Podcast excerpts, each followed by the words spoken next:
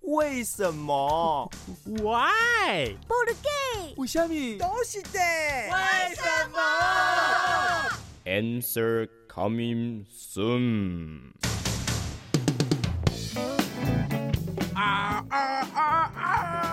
哦，人家说知音难寻呐、到现在我才知道，生我者父母，知我者辈妹耶。那就叫声妈吧。妈，哎，你还借机占我便宜啊？谁叫你讲的好像我是你老婆一样？更何况你那破锣嗓子，谁要当你的知音，谁倒霉。哎，你太瞧不起人了。既然歌声不如人，我只好以智慧来取胜。我来说说知音的由来。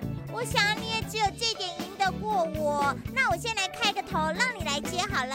在春秋时代，楚国有个音乐家叫俞伯牙。有一次在中秋夜，伯牙的船停泊在汉阳江口，他一面欣赏月色，一面弹奏着瑶琴。忽然，他发现有人偷偷在听琴音。